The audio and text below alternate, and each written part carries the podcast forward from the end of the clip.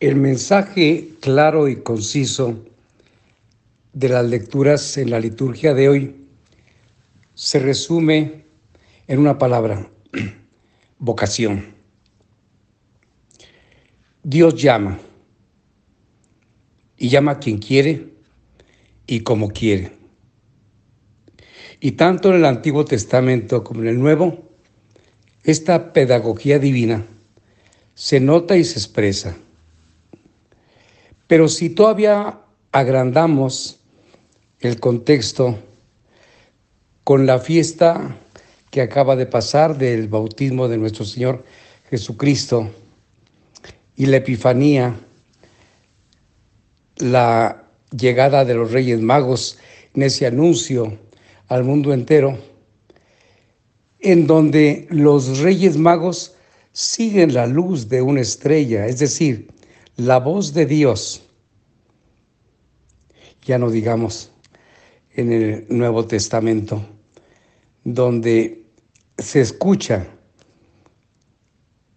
en, la, en esa teofanía la voz de Dios que dice, este es mi Hijo muy amado, en quien tengo mis complacencias.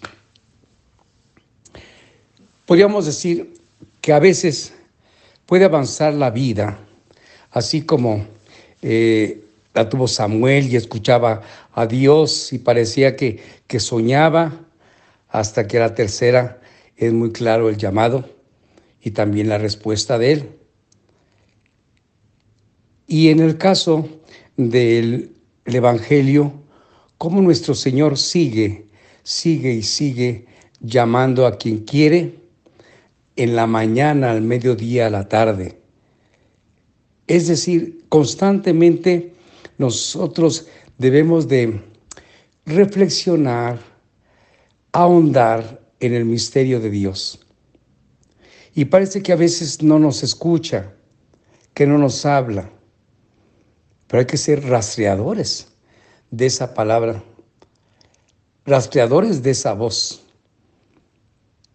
Cuando estamos atentos, nos daremos cuenta que aún en las cosas más pequeñas, en los acontecimientos más sencillos, Dios nos habla.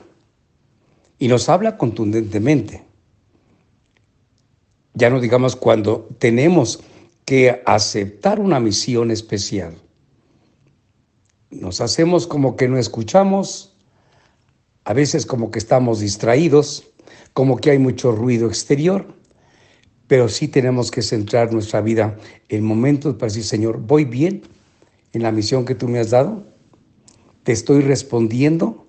¿Estás a gusto con lo que estoy haciendo? Solo así estaremos sumamente satisfechos de que aunque haya sacrificios, aunque haya dolor, aunque a ratos nos sintamos como incomprendidos, si seguimos ese rastro de Dios en nuestra vocación, que todo comenzó en el bautismo, nos daremos cuenta cuán grande, amable y bondadoso es Dios con nosotros. Sigamos pues esa voz de Dios.